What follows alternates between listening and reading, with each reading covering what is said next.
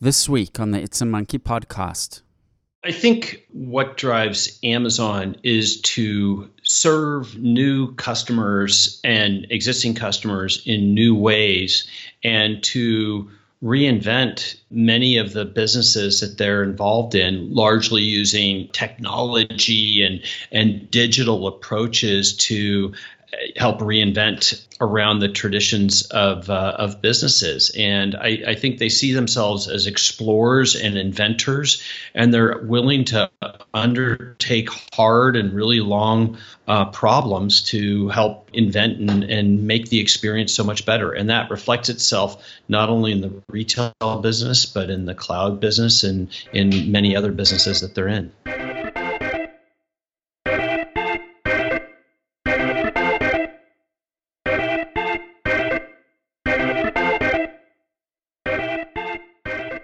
Good morning, good evening, hello, wherever you are in the world. It is Thursday, the 6th of July, 2017, here in a beautiful Sydney, Australia. We are having just sunshine after sunshine after sunshine, even though it is middle of our winter. It is like spring, 18 degrees Celsius every day.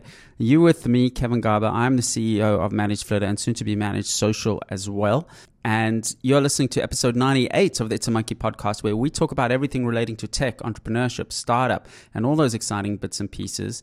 And with me, as usual, is my co host, Kate Frappel, who's the design lead at Managed Social and Manage Flitter. And for the first time, we're doing this remotely via Skype because Kate has relocated to the wonderful land of Canada. From uh, yeah, so uh, you in Whistler, Kate, is that right? Yes, yes. Just moved to Whistler, BC. So about two hours out of Vancouver.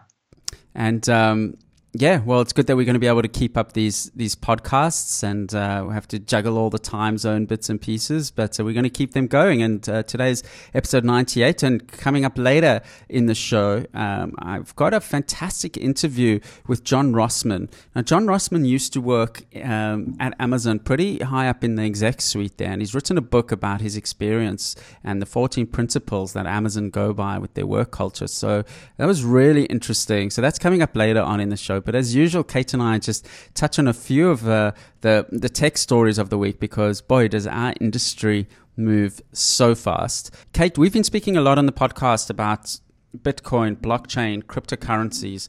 One of the challenges with cryptocurrencies has been that it's it's it's still pretty early days in the sense of uh, being able to trust it. Um, um, as Tim um, Lee, who's uh, been on the show, uh, he's the author of, of, a book about the blockchain, mentions 30% of uh, online wallets have been hacked. And unfortunately, this week, um, the fourth largest Bitcoin exchange, and I think one of the largest Ethereum, which is one of the uh, one of the popular cryptocurrencies, one of the largest Ethereum exchanges, uh, was actually hacked for, for billions of won. So it was a South Korean Bitcoin exchange, and uh, unfortunately, they got nailed this week. Yes, there are um, a few cases where people are reporting losing 1.2 billion uh, won in Bitcoin um, that have been stolen from these hackers, which uh, by my, my calculation is about a million dollars USD.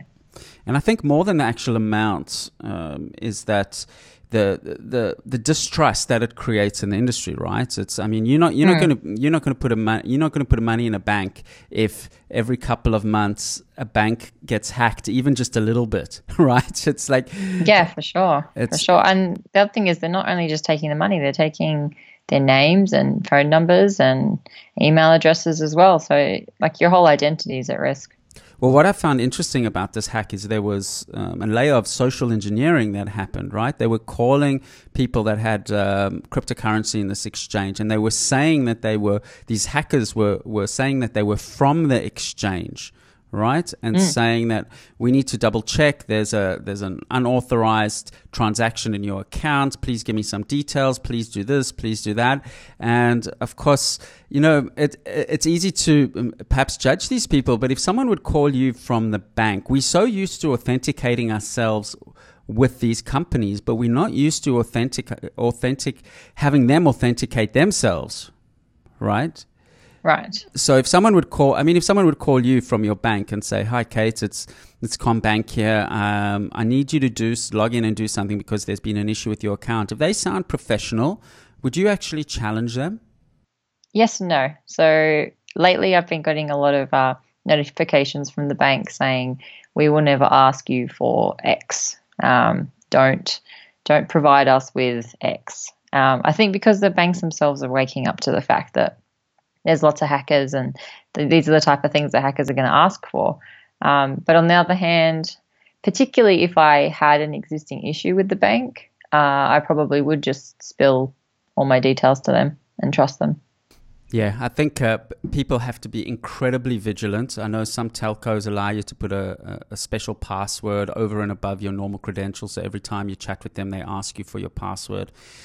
You mm. can you cannot have too many layers these days. Identity um, f- theft is a real issue. I know people where they have, uh, um, you know, had issues with with uh, amounts being clocked up in their name. So you you really have to be careful with all of this. And it's um, yeah, in the cryptocurrency space, it's it's a shame because you know this this credibility has the potential to actually kill the whole industry. Um, as these hacks continue to happen, no one can really take it seriously. Um, I think you know what would be great would you know there has been some talk about countries like Dubai and um, Estonia creating their own cryptocurrency and what would be really mm. great is if one of these current uh, countries did create uh, their own cryptocurrencies with its own features and with its own sort of guarantees and security and just um, sidestep, you know, cryptocurrency being, you know, a toy in a way, and let's start getting serious about cryptocurrencies and challenging all the the sort of potholes and um, you know the weaknesses in it. But um, yes, until all these hacks, until we move that thirty percent of uh, online wallets have been hacked right down to maybe 0.1 percent mm, this industry is not really going to get serious attention. It's a it's, it's a big issue, and um, it's it's not a simple um, thing to solve, and that's why banks that's why banks um, you know still exist because securing money is still not an easy thing to do. Um, they've been mm. doing it for a long time. There's some even federal guarantees in a lot of uh, countries that even if the bank loses a, a, certain amount of your money, you are going to get them back. So all of these layers add to the trust that we have in the system. Definitely. Um, and even in the article uh, that you sent me, it says at the bottom, you know, that some countries like Japan, you know, they've started to bring in like or give cryptocurrency a legal standing. So eventually, South Korea and stuff as well, I think, will start bringing in bills that um, can stop hacking and help with the making cryptocurrency legitimate, I guess. Yeah, yeah. No, it needs to be a multi pronged approach. And I definitely think when we have the first national cryptocurrency, um, and I think all the countries are, are waiting for someone to take the first move. Um, mm. You know, humans are humans are are very predictable like that. No one ever wants to take the first move. They get confidence from each other. I always laugh when I go to events, and and so often no one wants to ask the first question. And once the first question's been asked, all the hands go up. It's just that is true. That is true. Uh, you ask one, and then everyone's like, "Oh, I can do better than that one," or "I've got another question related to that one," and just keeps going. Exactly. Bitcoin's price is still holding, though. It's still about two thousand six hundred US dollars. I mean, a few months ago, what four months ago, it was eight hundred US dollars. I mean, that's just such a huge jump, and it's still holding. So um, it's interesting yeah. as well. Like uh, since since coming to Whistler uh, I've actually met a few people who have spoken to me about you know Bitcoin and uh, they're trading in Ethereum, and I was like, wow, like it's just it seems it's more uh, common now. People are talking about it. Yeah, it's gone. You know, money uh, money raises the profile of things, Kate. You know, when yep. when when the, when the price went. I mean, I think I mentioned on the previous podcast that uh, you know I had friends who who, who, you know, when I was speaking to them a year ago about blockchain and Bitcoin, and these are guys in finance, they're like, oh, not for me, not for me, not for me. And suddenly, when the prices went nuts, I suddenly started getting this phone call and saying, tell me about this Bitcoin thing. you know? Yeah. That's true. So they're remarkably. they can make something. So if you are going to dabble in Bitcoin and Ethereum and cryptocurrencies, be careful because online wallets do get hacked. And ironically, as Tim Lee explained, that people that are very careful actually print out their private keys and have them on paper in a safe deposit box, not on their computers, which is a bit ironic that the safest thing is to have details of your wallet on a piece of paper in a safety deposit box. But Yeah, Mm, anyway. Definitely. Um, so that's that's Bitcoin, and then um, staying in that part of the world. So that was a South Korean exchange that got hacked. Shanghai is developing a face, facial recognition system to identify jaywalkers. I'm not sure whether to love or hate this, Kate. I feel like I hate it already. um, so yeah, from what I read, basically the they've tested a uh, camera at a red light, pedestrian red light, and they're basically just going to name and shame anyone that jaywalks. So they'll record you if they detect movement on a red light, and then they're going to throw your picture uh, and your name, like your identity, onto the closest bus stop, and then they're also going to charge you. And this all just happens seamlessly. Just you just Well, yeah, supposedly in this test they they got 300 people, but only four of them were able to be identified and punished. So they might have a little way to go. there's a couple But couple the idea is kind of crazy to me. a couple of false positives, right? Yes. Oh, yes. I mean, I think so. It sort of works with theft. I mean, I know in Sydney when there's shoplifting, uh, stores, you know, sometimes take a snap from their CCTV and they uh, and they put it. They try to shame them on the store window. But I guess shoplifting is a a little bit more of a serious crime than than jaywalking. Yes, I agree. I agree. I don't think. I mean, yes, jaywalking is against the law, but it, it feels like a, a money revenue raiser for the government to me. I mean, facial recognition and image recognition is just so advanced. It's it's it's a little bit spooky. I mean, I uploaded an old photo, maybe a three month old photo, four month old photo to Facebook yesterday of me and a friend at a cafe, and Yeah. um, it was probably three quarters of the photo were, were was my body and their body that took up most of the photo, but there was a little bit of a background of maybe there was um, like a, a shelf and a cup of coffee, but not much at all. And Facebook said, "Oh, were you at Two Chaps Cafe? Is this photo at Two Chaps Cafe?" Oh, Right now, Okay. I'm, I'm not sure if they got that from some meta tag information in the photo, like GPS, that I'm not aware of. That um, on my Android, there's some meta information there, or it actually somehow, from all the photos at this cafe, it has built up a profile almost of every little image profile at this cafe.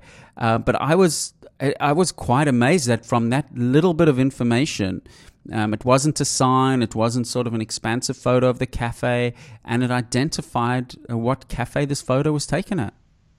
yeah. Yeah. Obviously, I don't know 100%, but to me, it sounds like they've mapped the cafe. So they've, I've been reading a few things where they're sort of compiling Google Maps for interiors, if that makes sense. So inside public places, in museums, probably in cafes and stuff too, from other people's pictures. So the good chance, yeah, they've just picked up on a, a scene in a particular area and they've matched it with that cafe. It's remarkable, though, when you'll see this photo, what a small proportion of background is in this photo, though. Yeah, that's, odd. really, and obviously That's I didn't. really. I didn't upload it at the cafe. I uploaded it on the go, miles away, so it wasn't from that. Um, the only thing I could think of is is any meta information. But yeah, I mean, you know, coming back to this facial recognition, these these images are just. You know, there's tons of information in them. I mean, I'm sure very soon they'll be able to be searchable um, in interesting ways. Um, So It's interesting too, as I didn't I didn't realize, but um, that article was saying that China has a identity database, so they can match match people's photos with their identity and their address, and that's where they send the fines to. right, right, and that's I- why. I yeah. mean, yeah, I don't know, but I feel like they don't really have that back home in Sydney. No, I mean we've got a driver's license, which is sort of a de facto identity card, or you need to get an identity card if you don't have a drive or proof of age uh, that, that you need. But there's no identity sort of you know mega database per se, but there's there's just the de facto one, and people have pushed back against having an identity database for that exact reason because if it gets into the wrong hands, it can be interrogated. But there's so much data about everyone these days that. Um, For sure, for sure. And like it almost sounds a little bit hypocritical that you put all your details on on Twitter, but you don't want to give them to the government. But I think there's just this sort of uh, distrust in a lot of people. They don't, you know, they don't want to give the government all their details straight off like that. You know, they're going to get fined or tracked down and stuff like that. You know, it's a bit different. You know what the thing is, Kate? I think these days, um, a lot of the time, c- companies are doing better jobs um, of all of this data than governments. I mean, last night was one of the deadlines for the tax in Australia. Their systems crashed again. And granted, you know, when you have a whole country trying to submit something, but you know, if this was a Google system, you know, or a Facebook system, there's a high chance they got the expertise and the experience and the, you know, to make this happen.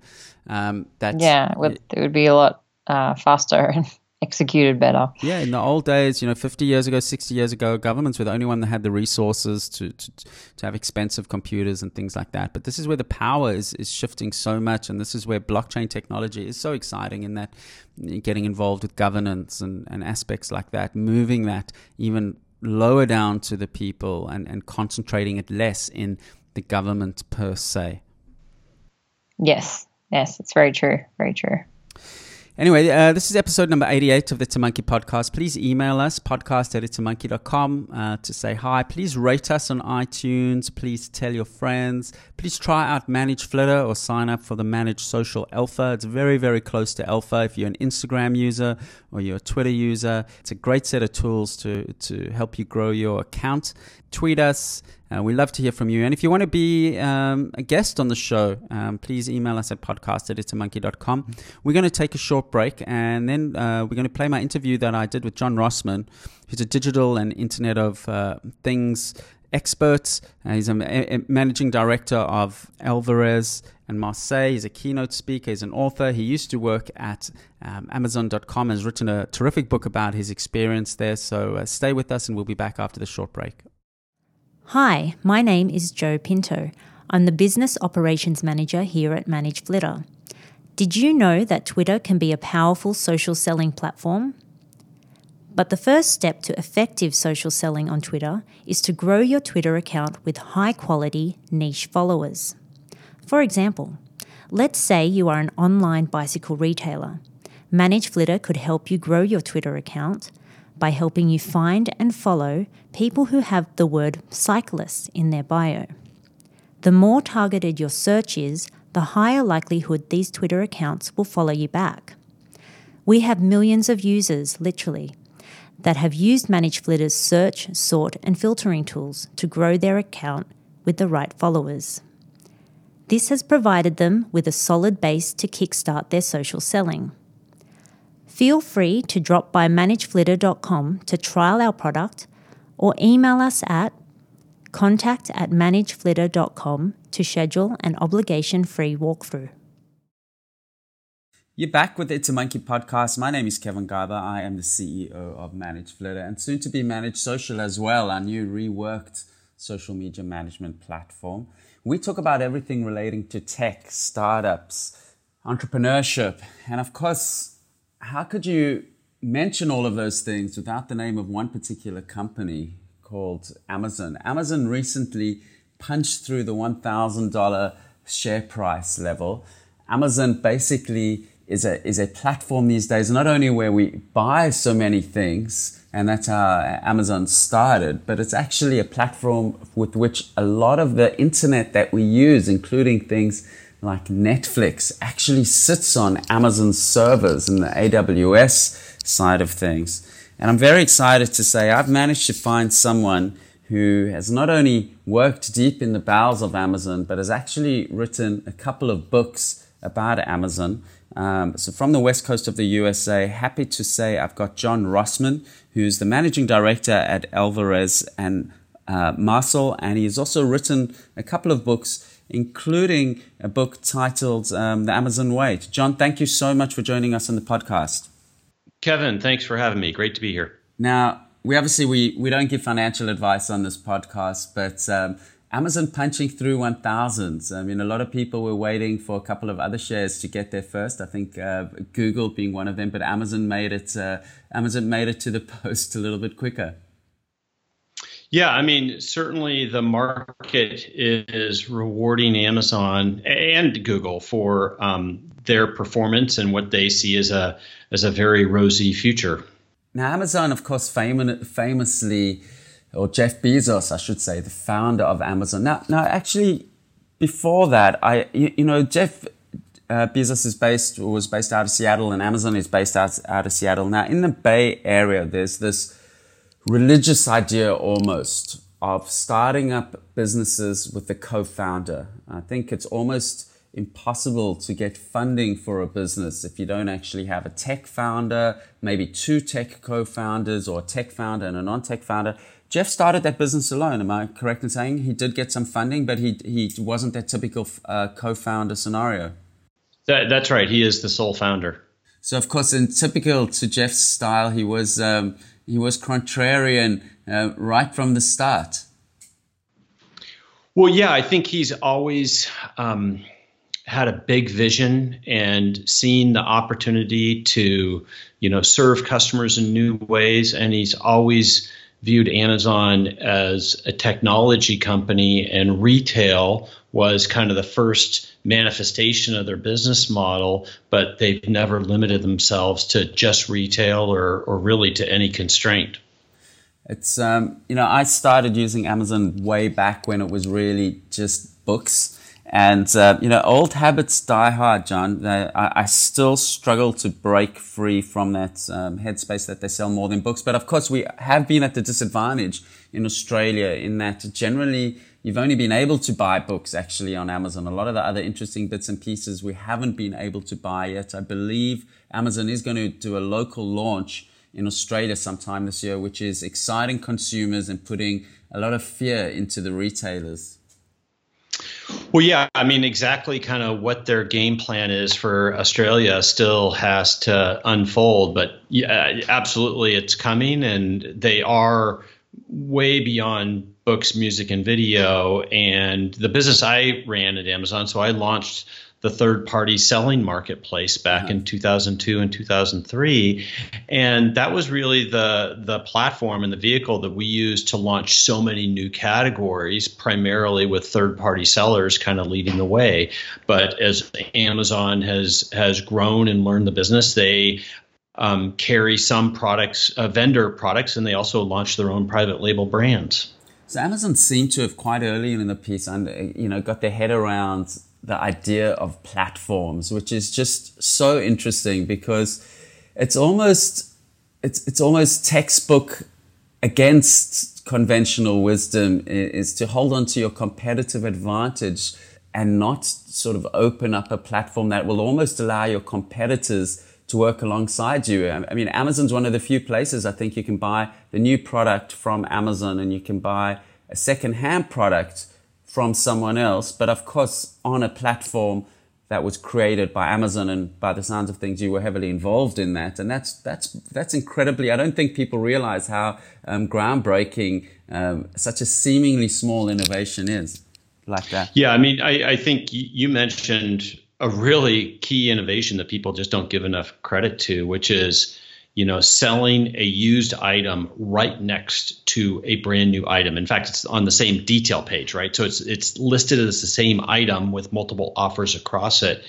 really revolutionary in its time. And then the platform businesses are really the notion of how do we take a core capability, turn it inside out, and let others not only use it, but to actually innovate on top of it. And Amazon has a number of platform businesses. You mentioned Amazon Web Services. The cloud business is certainly a big platform business. The marketplace is a platform business. But things like FBA, which is fulfillment by Amazon, which allows third parties to leverage Amazon's fulfillment network, network planning, transportation capability, negotiated transportation rates, algorithms on where to place their items in their fulfillment centers. They let others leverage that capability of helping those parties avoid having to build fulfillment centers and manage those things but it allows amazon to leverage their their capital expenditure and allow, allows them to more aggressively build out their their fixed cost infrastructure now, before we get into the, the 14 leadership principles behind the success of Amazon, which, which uh, so much to talk about on that side of things, curious about Jeff Bezos's long-term play. He's, he's on the record many times saying that he's not interested in short-term profits. The market sometimes has got a bit frustrated with that. What is, as someone who's, who's, who's uh, worked uh, with him indirectly closer than, than most of us, what is his long term play? Personally, he's involved in space exploration. He's even invested in things like Basecamp. Um, I mean, what is the meta vision and, and, and what drives Jeff? Well, I think what drives Amazon is to serve new customers and existing customers in new ways and to reinvent many of the businesses that they're involved in, largely using technology and, and digital approaches to help reinvent around the traditions of uh, of businesses. And I, I, think they see themselves as explorers and inventors, and they're willing to undertake hard and really long uh, problems to help invent and, and make the experience so much better. And that reflects itself not only in the retail business, but in the cloud business and in many other businesses that they're in. Um, so the Amazon Way 14 Leadership Principles of the World's Most Disruptive Company just reads like uh, I'm, I'm, looking at the 14 principles and I want to talk through each of them because as a CEO, one of my frustrations is communicating what we're about in a, in a way that our team understands. And, and some of us, um, especially the people that have been with my team for a longer period of time, get what we're about. But for us to articulate that is so, so difficult. And I just want to read these four principles because they're just so fantastic. Um, obsess over the customer, one. Two, take ownership of results. Three, invent and simplify. Four, leaders are right a lot. Five, learn and be curious. Six, hire and develop the best. Seven, insist on the highest standards. Eight, think big. Nine, have a bias for action. Boy, do I love that one. 10, practice frugality. Frugality, um, yes. Earn the trust of others. 11, 12, dive deep. 13, have a backbone, disagree and commit. Love that one as well. And 14, deliver results. I mean, this is, it basically, it covers everything in, in an incredibly succinct way. I am going to print this out, put it in our Slack channels, pin it. I hope you don't mind. No, and um, you know, I think I think what's so critical about these principles is I, I, don't advise anybody else like these are the right principles for anybody else. These work for Amazon, but they are authentic. They're used in everyday meetings. It really allows them to scale out consistent thinking and approaches across the organization. And for as large as Amazon is, it really is a non bureaucratic, fairly flat fast moving, nimble organization. They, they come from an entrepreneurial spirit. They want to maintain that entrepreneurial um, aspect to their business. And um, these principles are really the core that ties a very conglomerate business together in a very, you know, kind of loosely tethered manner. I, I um, sort of smile gently at number 10, practice um, frugality, because uh, it's famous that in the early days at least, um, the, the desks, I believe, at Amazon were, were trestles placed upon unwanted doors. Is that correct? Yeah, so th- it was a door desk, right? And so ostensibly a door with four um, wooden legs to it. And they still use door desks today as a visual reminder of, you know, of frugal, but they, they really use frugality as a forcing function to help drive innovation and improvement, right? And so constrained resources are one of the ways that you problem solve in a different way. When you have lots of resources and you can afford to be sloppy about them, you don't you don't get wired tight. But when you have to when you have small margins and you have to be extremely precise precise and you can't afford errors and you can't afford quality issues, guess what? You have a much higher attention to operational excellence. And that is that's one of the reasons why that's a principle is because they want everything to be world class and to always be improving. I think um, I've got this I've got this uh, philosophy that uh, every entrepreneur should um, their first business should be a bootstrap business, even if it's a lemonade stand, because exactly as you say, those constraints the, they force you to be resourceful in a way that if you're heavily funded, I mean, there's lots been written about this, that if you're a heavily funded company, you can't get distracted by that big balance and start spending on things that really don't matter. The mind is a funny thing. It's very hard to genuinely empathize with a situation that you are not in. But when you've got constraints that are unmovable, boy, the, the human spirit, humans are alive today because we're so adaptable, right? And we adapt to those constraints and the business is better for it. And and driving that everyday sense of urgency to get stuff done, right? And so you just know like, hey, we can't sit we can't sit idle. We have to change. We have to improve today. I think that's really a big part of the ethos behind these. John, working at Amazon, I mean, what was the, the day-to-day culture? I mean, obviously they could hire the cream of the crop. Um, you know, sometimes when I sit in a cafe in Palo Alto on one of my trips to San Francisco, or even if I sit in a cafe in the West Village in New York, the, the type A DNA is thick. Type A personality DNA is thick in the air. You know, in, in Palo Alto cafes, you're just hearing talk about metrics and cryptocurrencies and, and, and deep engineering problems. And it's, I mean, was Amazon have that type of DNA internally? Did it feel incredibly intellectual and and um, sort of heady and robust and and Type A personality?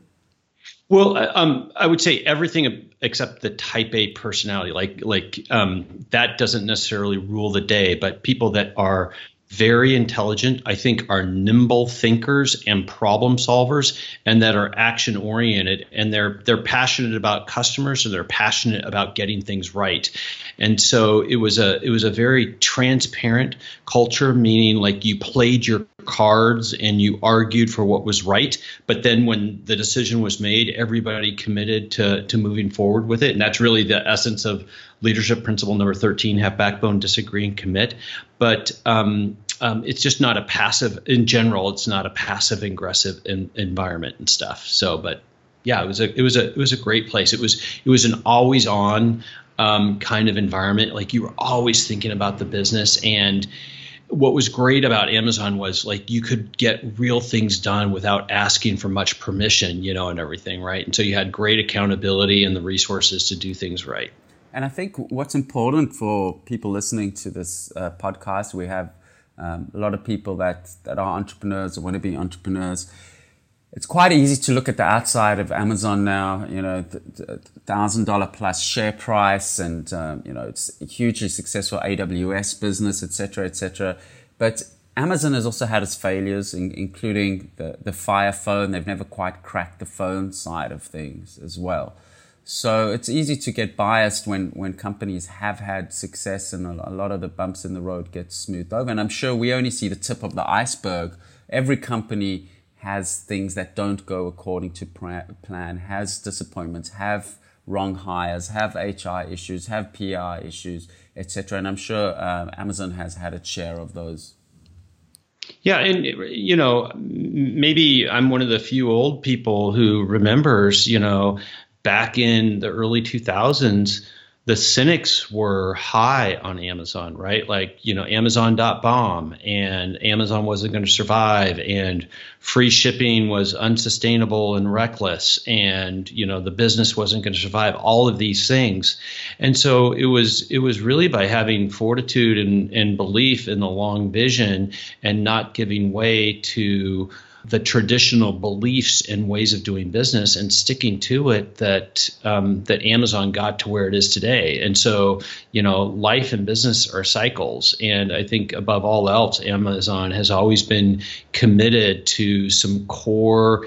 Um, assets into some core beliefs and you know they were kind of going for it from from day one and they didn't let traditional thinking get in the way of reinventing business and it's such a the physical goods business is such a difficult business you know uh, it, it is i mean i don't think people if you know in the software business or in the saas game will um, realize how difficult e-commerce is when you've got logistics and trucks and and people in warehouses and you have to ensure physical stock and it's it's I mean, it's obviously each rung on that value chain has um, room for innovation and competitive advantage. But um, boy, it's physical good businesses uh, really scare the hell out of me.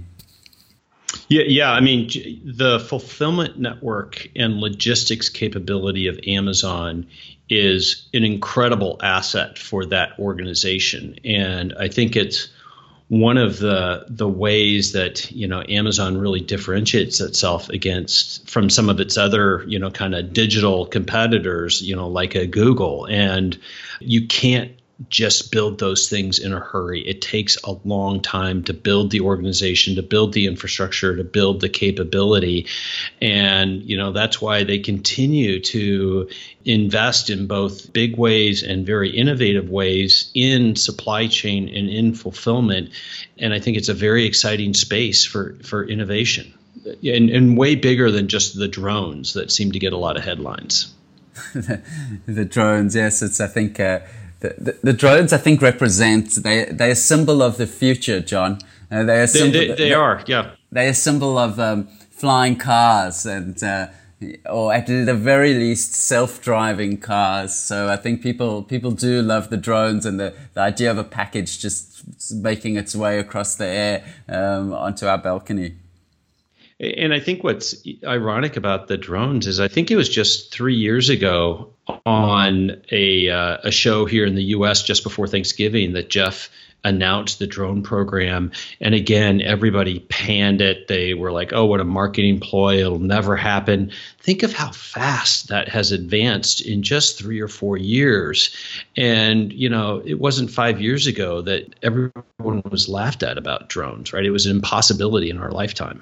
You know, John, I saw a, uh, a little video clip on Twitter the other day from China, how they have a drone um, um, that helps to clear power lines. Sometimes on power lines, pieces of material somehow obviously fly through the air or in plastic bags or things like that and get caught on the power lines. And this clip showed a drone with a flamethrower, would you believe? A small flamethrower that flies up to the power line and sort of burns the, the, the fabric that sort of cut across the different power lines and sort of cuts it in between and makes it small so it can sort of fly off this power line. It was it was really quite remarkable. Fascinating. Yeah, I, I, I saw one about I, I, think it was in China also about a drone that could lift up to a ton.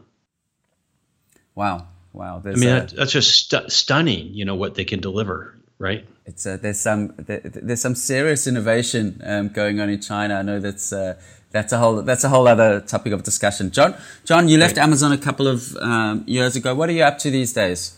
Yeah, I actually left quite a while ago, 12 years ago, and um, I've been a partner at a professional services firm called Alvarez Marsal that's based in New York. I live in in uh, um, the LA area in Southern California, and we help clients kind of improve uh, their capabilities and tackle kind of hard problems that create value for clients. And I didn't start writing these books. It, it was really seven years after I left Amazon when I started writing the books, and it was a client of mine who actually uh, encouraged me to, because I was just taking all the little anecdotes and mindsets and tricks of Amazon and inserting them into my clients' work to help make change happen. And he encouraged me to to write a book, and and so we wrote the Leadership Principles book. And then just last year, I released the Amazon Way on IoT and my goal with that book was to help a business leader answer the question, what should my Internet of, the, of Things strategy be? And I didn't find anything that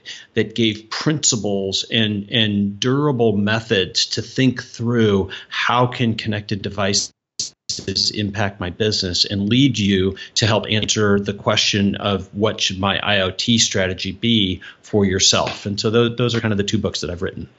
And what type of problems are businesses out there facing? I mean, as a consultant, you obviously get across all of them. I mean, what, what is there a common theme um, these days? Well, a lot of them are bundled under a general header uh, header of you know digital capabilities, you know, and everything, right? But a lot of them come back to the basics. I'm an industrial engineer by background. It's like, hey, what we really need to do is decrease cycle time, improve efficiencies, decrease costs, uh, make a better experience for our customers, right? Like that's what that's what a lot of them come back to. And now you have a lot of different tools at your disposal to help make those things happen. But those those uh, efficiency attributes and goals have never changed, and so that's what they a lot of them come under. And then you know the organizational churn and challenges in keeping up with the velocity of change i think is is a real challenge in businesses. There's so much so many projects and capabilities that organizations need to to get done. The IT organization can't possibly keep up um, among other types of, of functions in the business. And so they need help in both articulating what exactly am, am I going to get done? And then they need help in driving that change to happen and getting to the right business outcome out of it.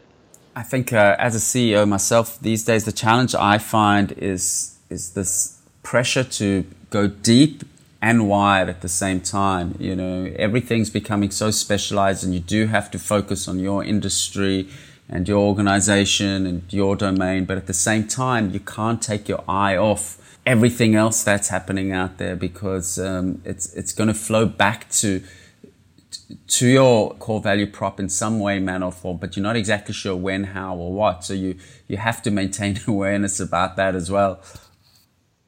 Yeah, you know, um, that kind of gets at the heart of something that I think Amazon does really well, and I write about it in my IoT book, which is before they start on an initiative or a project or a program, they work very hard to get at a common understanding and a very clear articulation of exactly what are we going to do and how do we imagine that it that it works and thinking through it in you know kind of a 360 degree manner. And so in in the IoT book I talk about you know the approaches that we would take of writing narratives instead of using PowerPoint to explain our ideas and our projects, writing a future press release which painted a vision for why customers would love it and what exactly about it that you know we accomplished to make sure that we're getting to clarity about writing a an FAQ, a frequently asked questions list early on, covering any topic that we could imagine relative to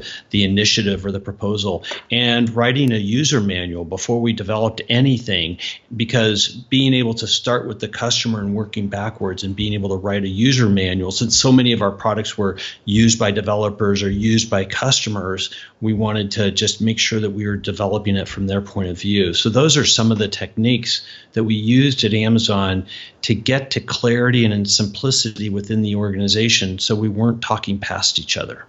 It uh, helps also to get in the zone, right? Yeah, absolutely. I mean, it is it is so hard to make things both simple and clear. Like that is a true skill and most most presentations, most deliverables, most people talk in very complex manners, and and that's really a symptom of not understanding how to make things just as simple and clear as possible. Right? I mean, I think it was it was Steve Jobs who talked about like you know i think it is simplicity is the greatest elegance right like that that is so true especially in how you articulate and how you write things out it's an absolute bugbear of mine where uh, I talk to my team where I say, you know, when it comes to communication, don't worry about being creative and funny. That's for the one percenters. Clarity, clarity gets you all the way, uh, and and it's something that I'm I'm frustrated with our education system, and and I'm not picking on any country. I just see it just it's whether it's universities or schools, it's just trained to communicate verbally and written clearly and succinctly. I mean, I think it was Mark Twain that said, I, have written you a long letter because I didn't have time to write you a short one, right? That's right. That's right. That's exactly right. Yeah. It, it, it takes incredible work to write a simple narrative document about a proposal or a situation. Wasn't it uh, Jeff Bezos as well, where there was um, a one pager if the, the project plan or the, the proposal uh, needs to fit in one page, something along those lines?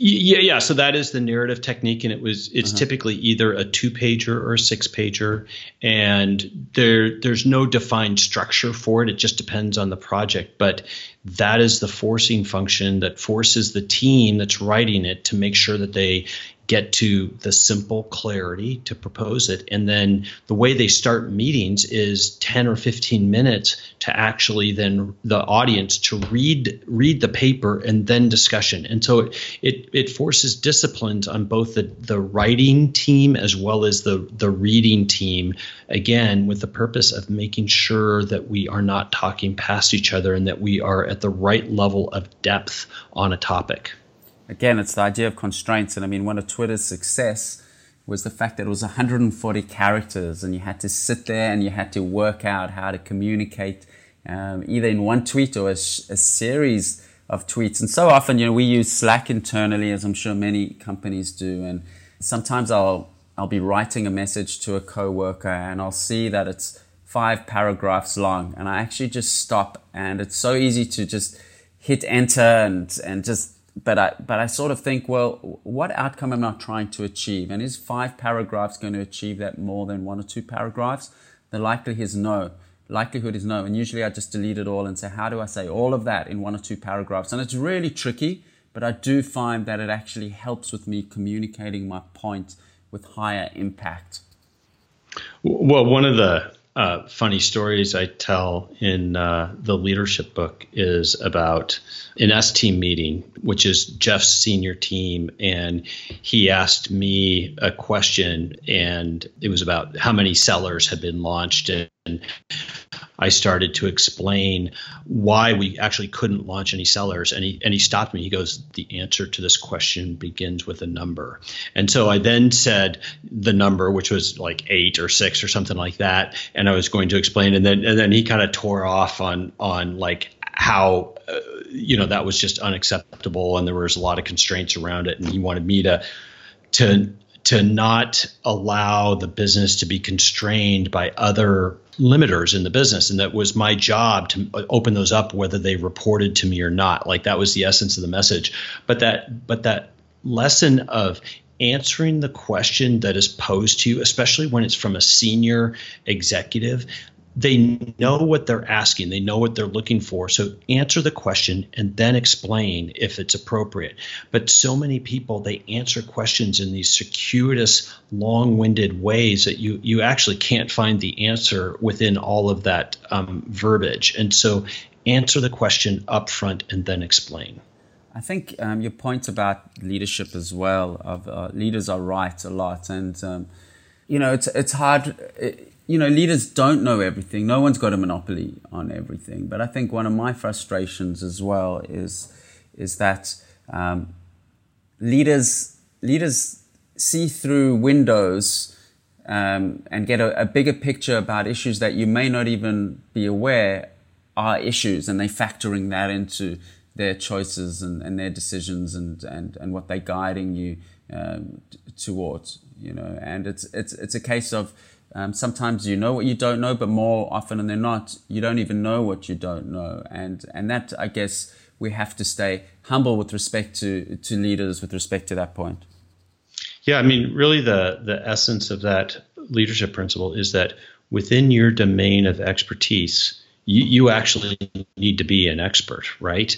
And um, you should understand the things that are going on within your business and within your organization to a detailed level that others might find surprising.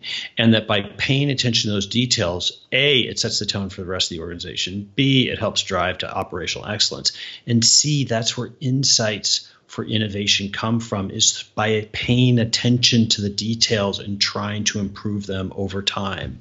And and so there is a high expectation at Amazon that leaders understand their business to an incredibly detailed degree.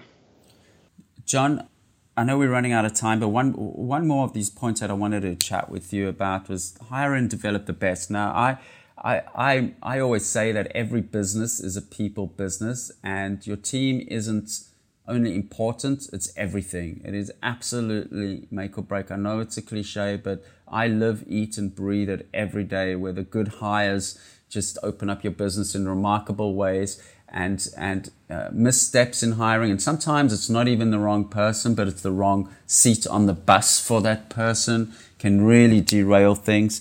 How does Amazon approach to hiring and retaining and nurturing the be- the best and having the right person on the right seat of the bus, which for an organization the size of Amazon must be a real puzzle unto itself.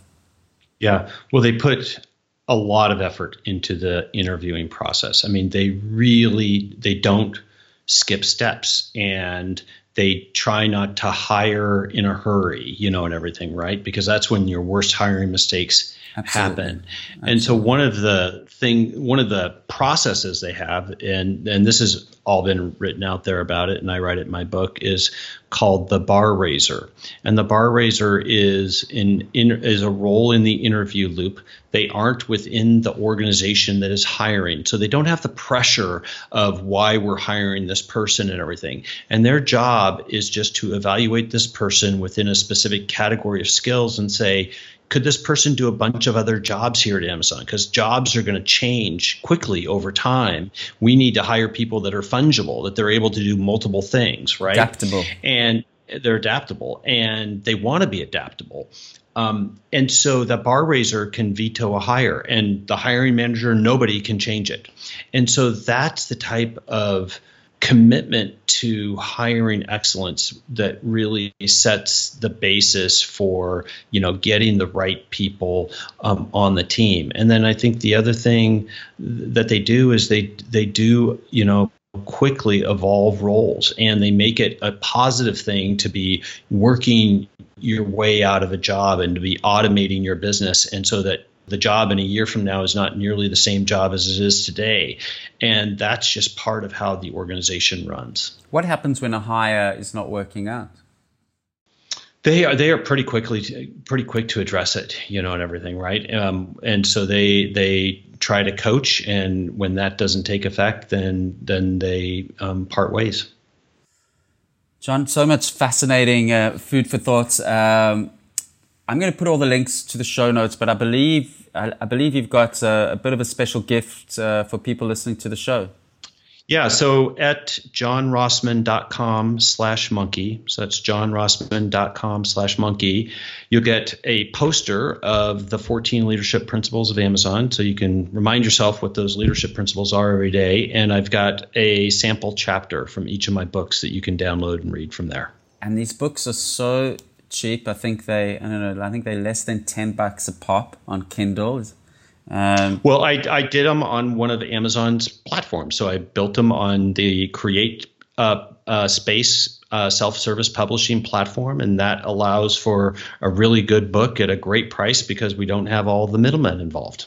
It's fantastic. So, I mean, it is such an in, incredible investment. I'm going to buy a couple of my, my team this book. And um, John, really appreciate the time uh, joining us. John Rossman, who's a former Amazon exec, and he's also currently the managing director at Alvarez and Marsal.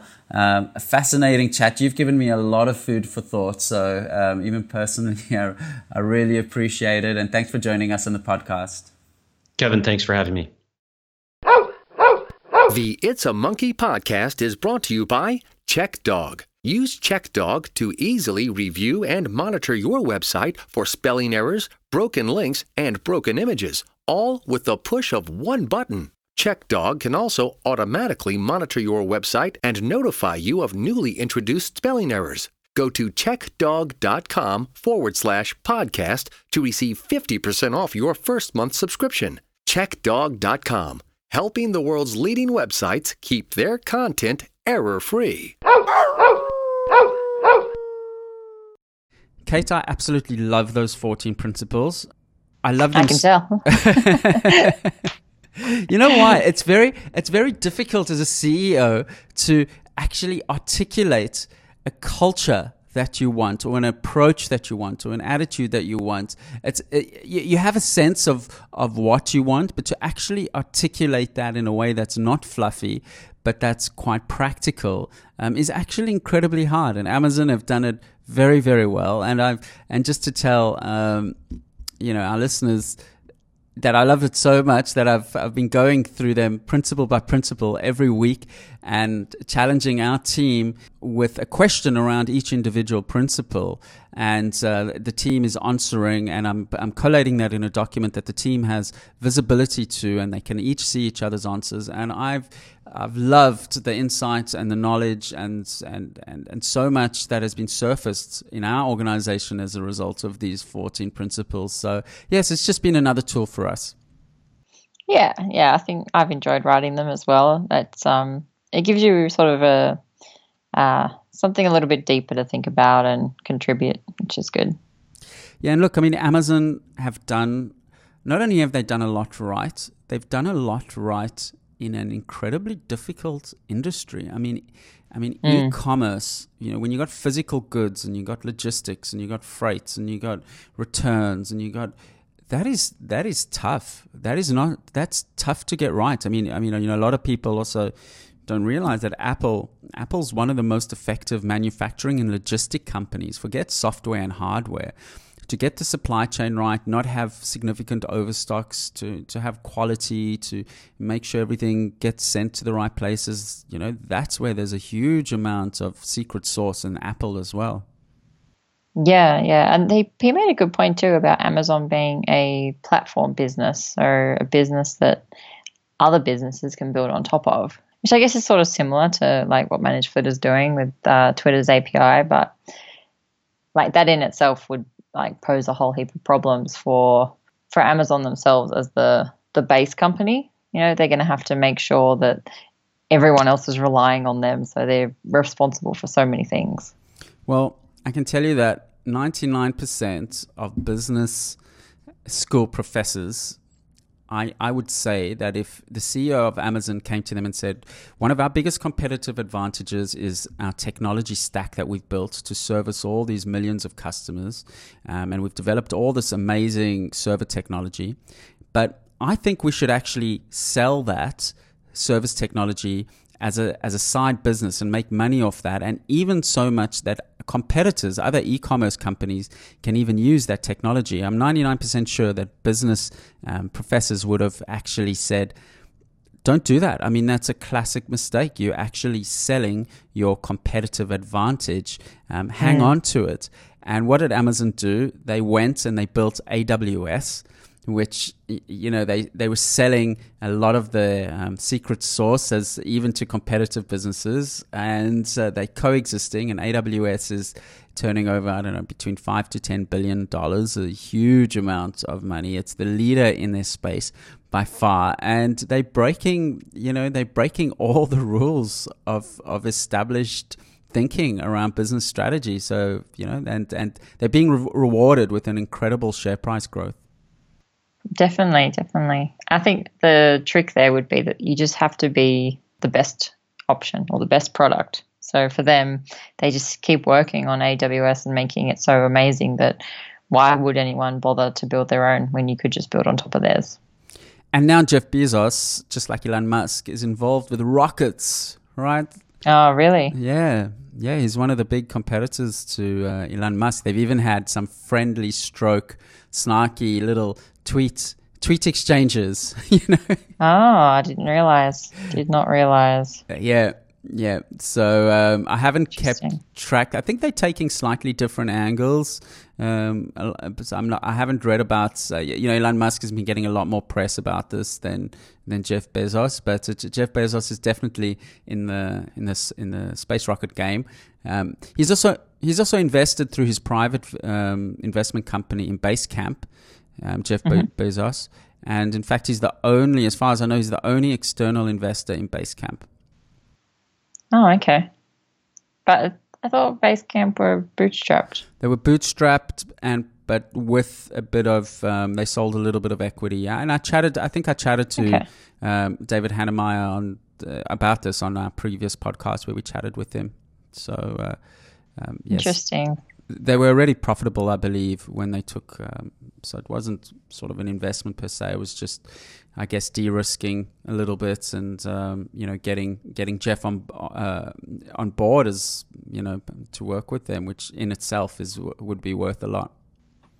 Yeah. So you know what else I found interesting from this interview with John Rossman was Amazon's hiring process and the the role of the bar raiser. Mm-hmm.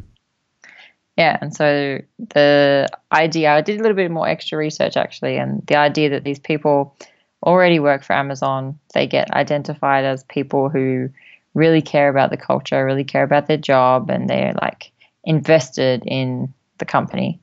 Um, but they don't get paid any extra money. They're just required to work an extra five to six hours on top of their already full time job in order to hire people who aren't even in their department. Interesting.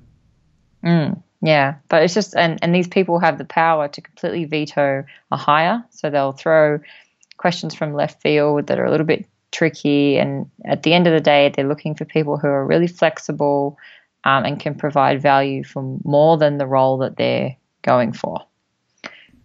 And that boy, is that hard to to to work out in an interview?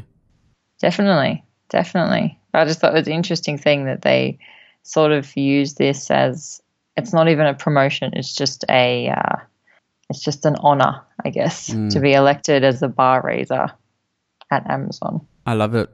I love it. Yeah. it's you know, it's probably hiring is probably something that I think about more than any other issue in our business. It's it's the hardest thing to get right. Um, I mean, Amazon.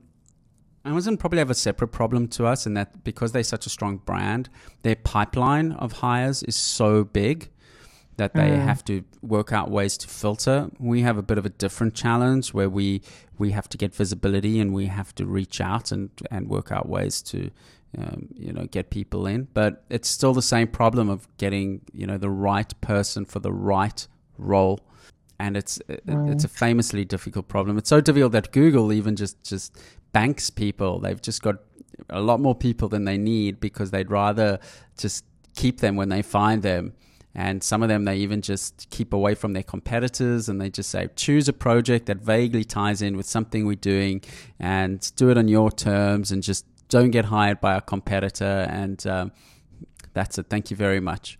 And they pay and they pay some of these smart people a lot of money. Uh, so it's it's crazy out there for tech talent. It's it's unbelievably crazy out there for tech talent. If you're a young person and you're listening to this podcast, or even not a young person, dare I say, as not a young person myself, um, coding, right? If you got an aptitude yeah. for coding and an interest in coding, uh, um, and, and, an interest in coding, boy, is there unlimited demand for um, good coders and, and and also project managers with a technical knowledge and you know anyone that's got a technical literacy, but particularly if you're a good coder and front end coder, full stack, back end, it's uh, and it's only going to get it's only going to get um, higher demand. I think our industry is far outpacing the growth of our industry is far outpacing the growth of candidates in our industry. Yeah, at this stage, yes. I think there are like if they start making uh, development a little bit more sexy for education and for high school students, then you could see a big turnaround. But at the moment, it gets sort of pigeonholed a little bit as a not a cool thing to do, I guess. And it's a catch 22 situation, right? Because the cool kids don't do it, then the other cool kids don't do it and it's a vicious cycle. But if cool kids start doing it, then it becomes the cool thing. And it's, you know, humans just they follow each other like that. Like it's, you know, in, in Iran and Russia, um, for women, um, software engineering is a very established common path because they see others doing it and their mother's done it. And it's, you know, and in the West, it's still so unusual. You know, it's so so Definitely. so unusual, and um, it's I don't I don't think inherently the brains are that different. I mean, in Iran and Russia, there's plenty plenty of and India there's plenty of female developers. So what should be different about Australia and America right? It's just probably just the socialization around it. Yeah for sure. I like I agree 100% there. I think it is a yeah it just needs to be better. I mean education itself could also be improved but there just needs yeah more emphasis on it and be a little bit more open more accessible and uh, I think you could really sell people too on the even working remotely now, like I actually surprise myself and I really like it. But yeah, if somebody told me that you know you could take your computer and work for a great company overseas and travel and basically world at your feet type thing, you would you would be like, wow, that's that's a career for me. Like, but you don't think about that stuff. It's not taught. It's not told. Well, I think the whole, and we're going to chat about this um, in a in a couple of podcasts time about the whole remote remote work side of things. I definitely think. I don't know if it's the future because I think a lot of companies still don't have the confidence um, to actually go with it. But I do think there's a lot of opportunity for companies that are confident enough to take the leap to actually, um, you know, secure good candidates um, rather have you know our attitude has uh, you know we we shifting to a full remote or remote optional company. And uh, you know my philosophy these days is I'd rather have the 100% perfect person somewhere in the world than having the 50% correct person sitting in Sydney and uh, the the war for talent in Sydney is, is so extreme that um, we almost you know it, it, I'll be honest I'll say we can't compete with the banks we can't compete with Atlassian we can't compete with Campaign Monitor. And um, so we have to you know we, we have to look at other options and it's you know working out well. I'd much rather you working for us in Canada than than having no Kate. So yeah yeah. But back back to my point about it just being like a more appealing career. Like this, this sort of work never ever occurred to me until a couple of years ago. Yeah. So if yeah. it got taught better, I think more people would jump on it. Yeah, I think you know I chatted with a woman the other day who's involved in Tech Sydney, and uh, you know we spoke about an initiative of going out to schools, to high schools, and just surfacing a little bit about our industry, you know, and and and mm. and we want to get the smart kids to consider tech startups as an option. You know, not just law and medicine and, you know, the traditional careers and accounting and finance, just you know, you, you can go straight into startups, and um, we, we need the the ambitious, you know, sorts to to head into our industry, not just those traditional industries, which is still a little bit of a problem in Sydney. You know, it's it's we, mm. it's it's still. But anyway, that's episode number ninety eight, uh, our first episode with Kate in Canada. Um, We're going to try it. Haven't keep... seen any bears yet. um, we're going to we're going to try keep these coming once a week. We've got some fantastic interviews lined up for the next few weeks. Um, I'm really excited uh, for you folk to hear them. And as mentioned, please tweet me, please email me. We love hearing from you. We know you're listening. It really helps us. Two things really help us. One thing is if you leave a, leave a review on iTunes. Another thing is if you give Manage Flitter a little whirl um, if you do use Twitter. Uh, we'd love you to uh, have a look at that. So, anyway, we're going to catch you next week. Thanks so much for listening. See ya.